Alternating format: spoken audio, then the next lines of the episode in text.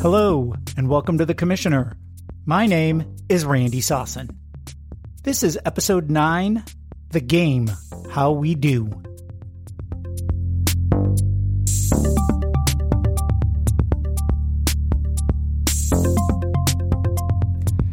Um, this was the first time I had commissioned a video for the game, but not the first time that we had worked together.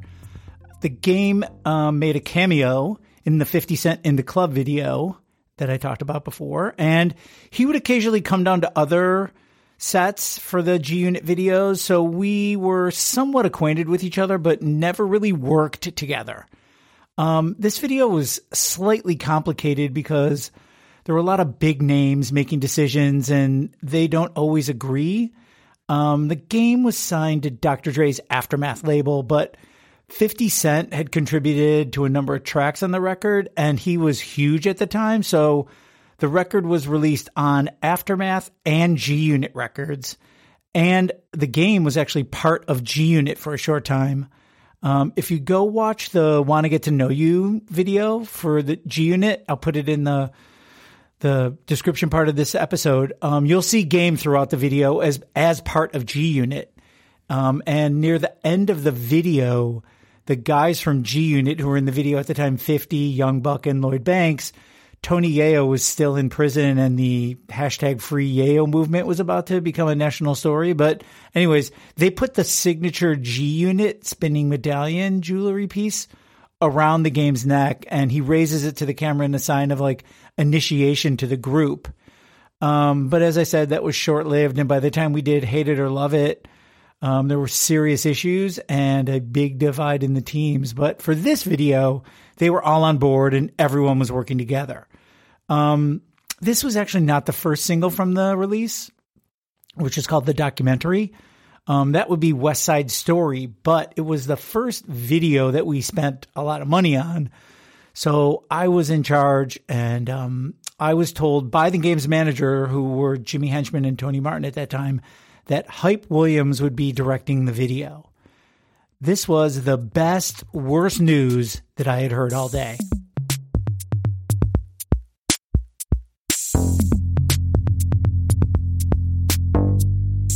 Hype Williams, for those of you who know him, there's no really need to explain, but for those of you who don't, allow me to expound a bit. Hype is one of, if not the most important music video directors of all time. He's for sure the most important in the hip hop realm. He single handedly created and changed the way the world looks at hip hop and the music video in general. His deft eye and unique view of the world gives any video a powerful and emotional peek into the world of an artist. And having his name attached to any project, certainly back in 19, or 2005, was instant credibility. Um, he also hated music video commissioners. I'd never worked with Hype um, before and only worked with him one time again in my career, but I was excited about the opportunity. Um, the whole process with him is different than a normal process. He doesn't write treatments. He doesn't give you a budget breakdown. He just tells you what's what it's going to cost and when he'll be shooting. Um, he's the only person, as far as I know, or work with that can do this, and it's because he has like a direct connection to the artists and managers, and they trust him. Um, this could be one of the worst scenarios for a commissioner. It's pretty much a lose lose scenario whatever goes wrong, you take the blame for, and you get no credit for what goes right. I was hoping that I would be different and that we could work together, but things did not start out great on the first night of shooting.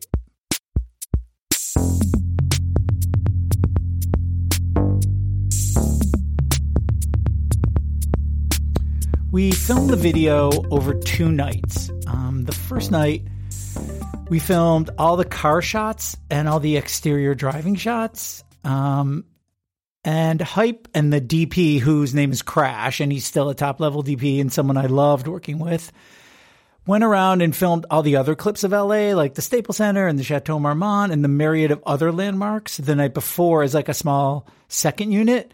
But on the first night, base camp was at a parking lot and we set up to do the game and 50 each individually driving their cars and performing the song. But first we had to film the beginning of the video where Game wakes up and rolls a blunt and gets in his car to start driving to the club to meet up with 50. Um, as I told you, there was no treatment, so I had a hard time figuring out what I was looking at or what I was doing. But I figured I would just sit back and let things happen and see where we ended up.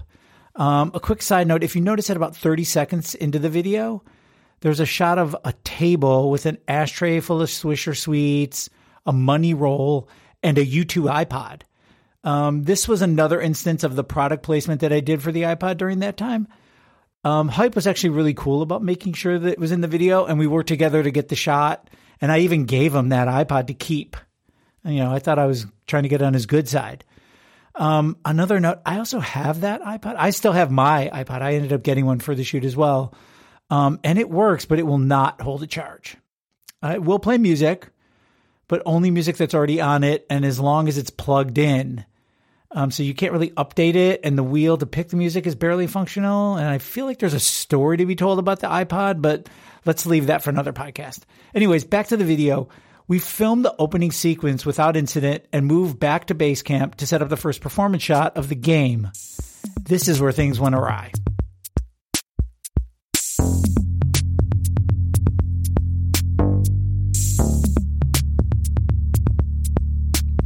We set up the shot on a process trailer, which was, you know, similar, if not identical to the setup that of the one we used in the Vanessa Carlton video I discussed in episode four. Um, the car is put on a flatbed and pulled around with the crew on the back to make it look like the person's driving, but they can focus on performing and not worry about mo- the moving vehicle. Um, as everyone loaded onto the back of the trailer to move out, Hype told me that I was not allowed on the trailer.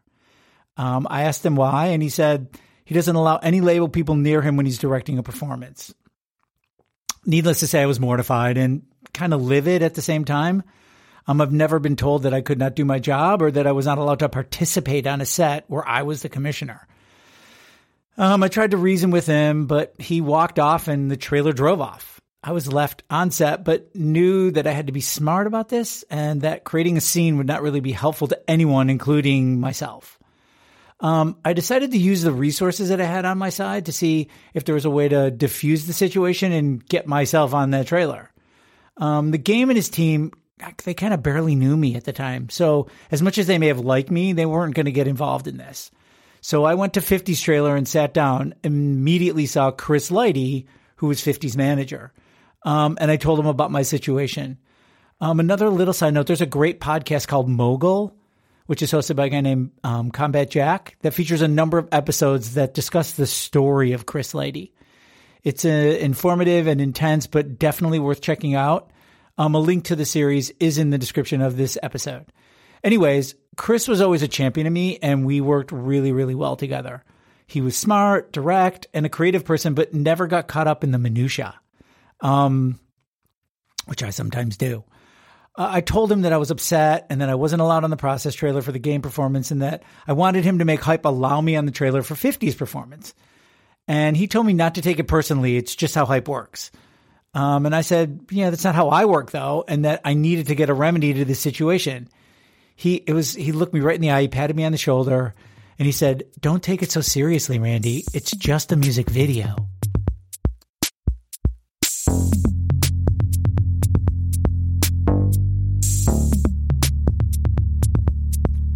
For those of you who know me personally, you know that I can be emotional and intense when it comes to my work and my creative endeavors. Um, that's not always my best trait, but it does push people to be their best on my shoots. It also tends to get me in trouble. Um, but on this occasion, I didn't want it to get the best of me. So when Chris told me that it was just a music video, my initial reaction was to get upset. But I quickly got my emotions in order and told him, I understand, but it's our music video that seemed to resonate with him. And he said he would talk to Hype when they got back. And I left it at that. Um, they were gone for about 30 minutes. And then the process trailer pulled back into base camp. I tried not to be too anxious and let them stop and unload and then asked the video playback person to show me what they filmed. Um, Hype got off and told them they could play me what was filmed and walked away. Um, the game came over and we watched playback together. I knew that I had to tread lightly as I was not the director and watching playback with an artist and giving input does affect the shoot. normally I would um, directly go to the director. I would, you know, take my my comments to the director and give them my comments or concerns, and we'd work. We'd either agree or disagree, and we could figure out a way to discuss it and work together. But Hype had created an adversarial situation, and I didn't want to add fuel to the flame. Um, I watched it a few times, and I waited for the game to ask me what he thought. I didn't want to respond, and I told him that it felt like he was trying too hard. He nodded and asked me what I meant, and I said from the way he was performing, it looked like he was acting like he was a tough guy and that he didn't have to try to be anything. If he was just himself, he would come across as authentic. And that that's what a true gangsta is, someone who's authentic and comfortable, you know? And he agreed. And just for the record, I always prefer to work with and through a director. But when I can tell a director does not have a rapport or they're giving them bad direction or putting my artist in an unflattering or uncompromising position, I'll step in. But again, that's usually between me and the director. In this situation, the director tried to take me out of the equation completely, but the artist in this case, the game and 50 Cent pushed back. And that's because I always had been honest and consistent and upfront on set. And I was always there for every single scene. Um, I guess that's why they call me the commissioner. Hashtag humble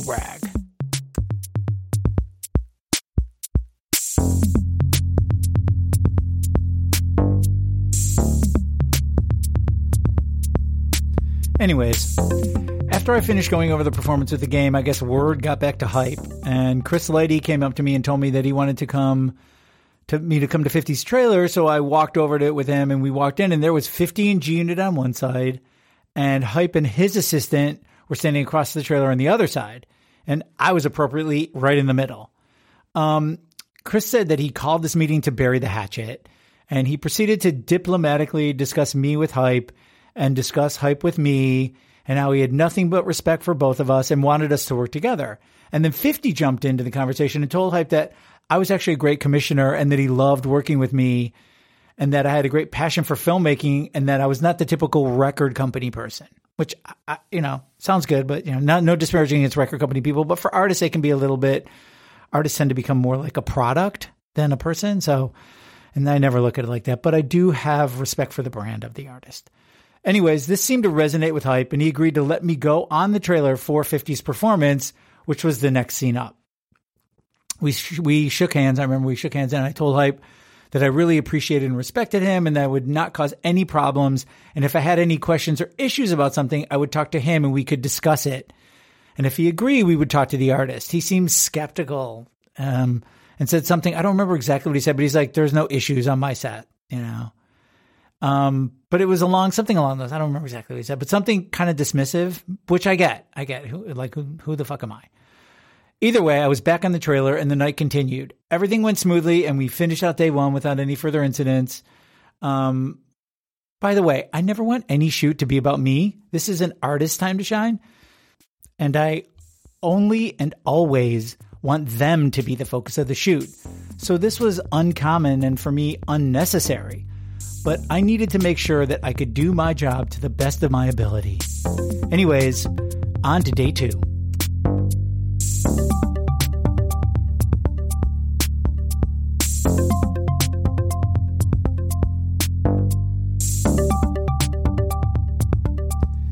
Day two was all shot at the Mayan Theater in downtown Los Angeles.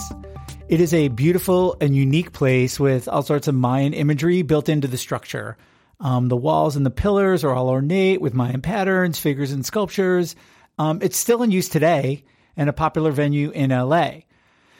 Um, as I stated before, I didn't have a treatment, so I didn't really know what Hype was planning on shooting. The setup looked cool, and I went along with the flow of the shoot. Um, we spent a lot of time setting up a rig that would film the dice that you see in the beginning of the video falling towards the camera. It took at least two hours to set up, light, and film just that. And I was a little concerned, but there's not a lot I could do or say to make, you know, and make it go away. Like this is what we were doing. Um, we filmed a bunch of party footage and slow mo shots of beautiful women lounging around after that.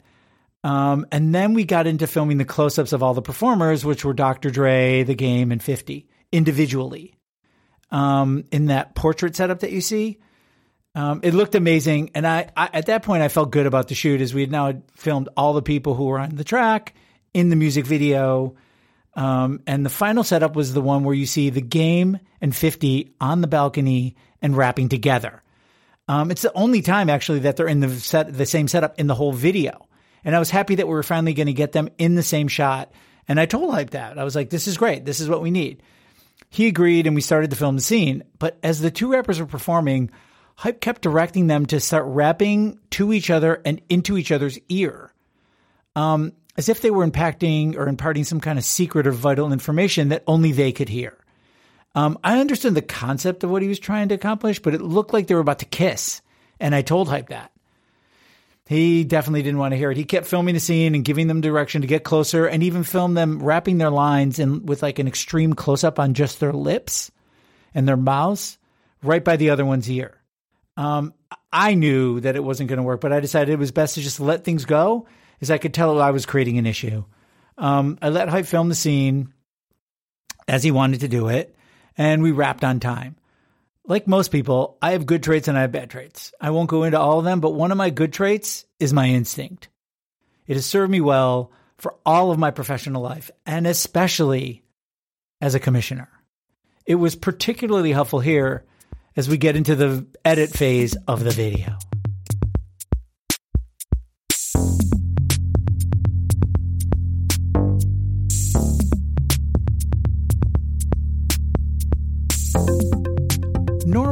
Rough cut protocol would be a director or their production company will send the rough cut of the music video to the label. Um, first, as the label is the client, even though the artist is the star. Um, a label commissioner will do 30 to 50 or maybe more videos a year, but an artist, even the biggest ones, will do two or three, outside think four in a year. So as a director in a production company, you don't want to alienate the label by sending the rough cut to the artist first because that puts you in a bad position if there's an issue with the edit and then a label will not want to work with that director or production company going forward.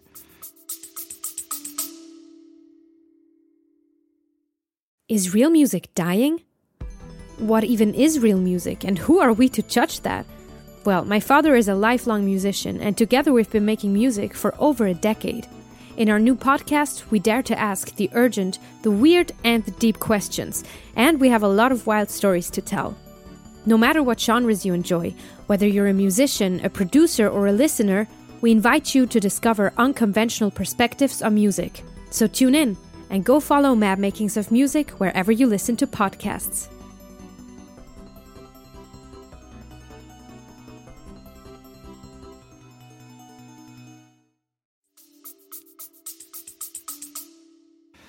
Obviously, that's not how hype works. I got a call from Chris Lighty and he told me that 50 was upset about the edit of the video. I told him I hadn't seen the video. And he said he'd call me back. He called me back and told me that Hype had sent the video to everyone but me. Um, I was pissed, but realized there was nothing I could do about it and asked if Chris would send me a copy of the video. Um, he told me he'd have Hype send one over as soon as possible. So I got the video and I immediately knew what the issue was. In the scene where the game and 50 are rapping together, it looked like they were about to make out. The scene was beautifully filmed and really, really well edited. But the cuts of 50 rapping to the game and the game rapping to 50 were intercut with the close ups of the rapper's lips. So it looked like they were whispering into each other's ear. And the pace of the shots were powerful, but it felt like the two were actually about to kiss at any moment. Now, I'm not opposed to anyone's sexuality or judgmental about it either. I just know as commissioner of music videos that in the hip hop realm in 2005, a rapper could not be perceived as gay. Um, in today's world, there's a more open understanding of sexuality, and this may or may not be an issue. Again, I don't think a I think a person's personal life should matter, but in the world of hip hop in 2005, 50 Cent and the game could not be perceived that way, or that would damage their image. Um, you can get mad and upset and even disagree, but I'm just being honest. That was the world we lived in 15 years ago. So I remember I showed the video to the product manager who was Chris Clancy. Um, he now manages Tyler the Creator as well as others. And so he manages a rapper who is gay in today's world. And it's not the same issue. But at the time, I remember Chris looked at me after watching the video and said something like, This video is creating a new genre in hip hop. And he's, and he's like, gangsta gay. And I, we all laughed. And as like I told him, I had the same reaction, and explained to him how we got here. He told me he didn't envy me and wondered how I was going to handle it because there's no way that video would be approved as is. And I told him that I would make sure that everyone knew what our thoughts were and that I would have them come from the artist as well as Hype was so Hype was taking from, from everybody. So I proceeded to call both managers, Chris and Jimmy, and explain my concerns. They agreed, but said Hype really liked the video and would make only a few changes. Um, this didn't go over well with me, so I decided to put my concerns in writing. Um, and I sent Becky back in the day, by the way, you could still send emails that everyone got. And they were even more kind of substantial because that's kind of how people communicated as well as two ways. So I sent an email to all the parties involved. Um, it didn't solve the problem immediately, but it raised enough awareness internally and with everyone involved that I was able to make sure that the video didn't get released until everyone approved it, which was a good thing, but not in the way you think.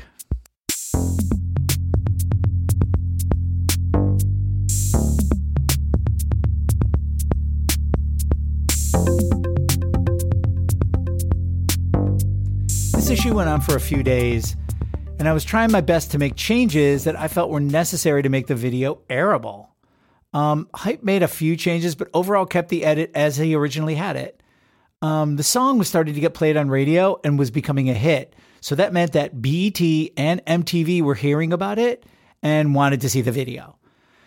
The promotion department at the label set a premiere date, and the clock was ticking now. I was still complaining about the edit and told everyone that this would be an issue if we played the video as is. Um, I remember I was at home when I received a call from Chris Lighty, and he had 50 on the phone with him. And at the time, 50 was touring in Africa. So he was on a satellite phone on location in Nigeria. And 50 proceeded to lay into me in a way that he had never before or never would again. He told me that if the video premiered in its current state, he would hold me personally responsible and in part unspeakable harm to me. Um, I tried to calm him down, but he was really upset. And I told him I would take full responsibility, but that I had been trying to get Hype to make these changes for a week. 50, and then there was silence. And 50 asked Chris, his manager, if this was true. And Chris immediately said, yeah. And Hype was ignoring any input other than from the artist. So 50 calmed down a little bit and told me to make sure the video did not air it until he approved it. And even though I had no control over that, as it was a separate department that handled the networks, I assured him that I would make sure that the video did not air until he approved it. I wasn't sure how I was going to do that, but I wanted to make sure that 50 knew that I was going to go and take every measure to get him what he wanted. Um, I remember him telling, you know, Chris to get hype on the phone, and Chris told me he called me back and they hung up. And I hated throwing hype under the bus. I did. But I was being honest and had tried numerous times to get him to change the video including on set when I told him what it looked like. So the final performance with the two artists looked on brand and not as, as, as sexual as he had it in the cut. And I don't even know that he wanted it to be sexual. I think he was just trying to impart the urgency of the two of them together, but it just came across as very, very sexual. Um, I want to be clear. I'm not trying to portray any of this that promotes homophobic or misogynistic or intolerant behavior. I'm opposed to all those things, and I've made videos that feature far worse content and imaging than this one. It was just the intimate nature of the scene and the way it was filmed that raised concern for me, and obviously it was an issue for 50. In the end, the right video aired. But 50 was never really happy with the video and it's my belief that it was the beginning of the end of the relationship between 50 Cent and the game. I'm not saying that it was, but the relationship soon deteriorated. The game and 50 would have a very public beef, and the game would leave G Unit within the year, but that had nothing to do with me or my ability to make videos with them. I was able to maintain my integrity with my artists and made a number of videos going forward with 50 Cent and the game both together and separately. As far as hype is concerned, we worked together again one more time and the results were even worse, but that's a story for a different episode. I actually respect, appreciate, and really admire his work. He's a true artist and his vision is incredible. I would love to sit down and interview him on a future episode of The Commissioner. I just thought this was an interesting and honest depiction of what it was like to make this video and how we all handled ourselves in a challenging creative environment.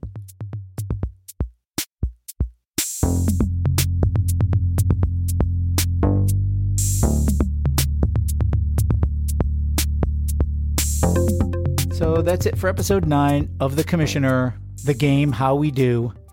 I hope you enjoyed it. I know I certainly did. Um, please share this podcast with your friends and colleagues and make sure to let us know what you think. Also, the link to the video and the Mogul podcast and the other videos I uh, talked about are in the description of this episode, so you can watch and listen to them if you want. Um, as always, I'll leave you with this final thought cheese is a loaf of milk.